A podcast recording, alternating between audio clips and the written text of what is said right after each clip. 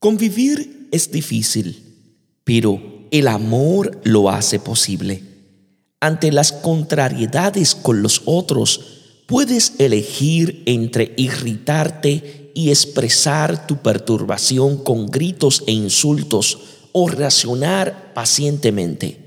Si eliges la agitación febril de la ira, tú serás el primero en padecer sus desastrosos efectos. Si optas por la paciencia, ahorrarás energías, te librarás de cometer imprudencias y gracias a tu autocontrol podrás responder con calma, actuar con serenidad y arreglar en la marcha los problemas. Sean tus palabras mejores que tu silencio. De lo contrario, calla. Dios os bendiga en sabiduría y en santidad.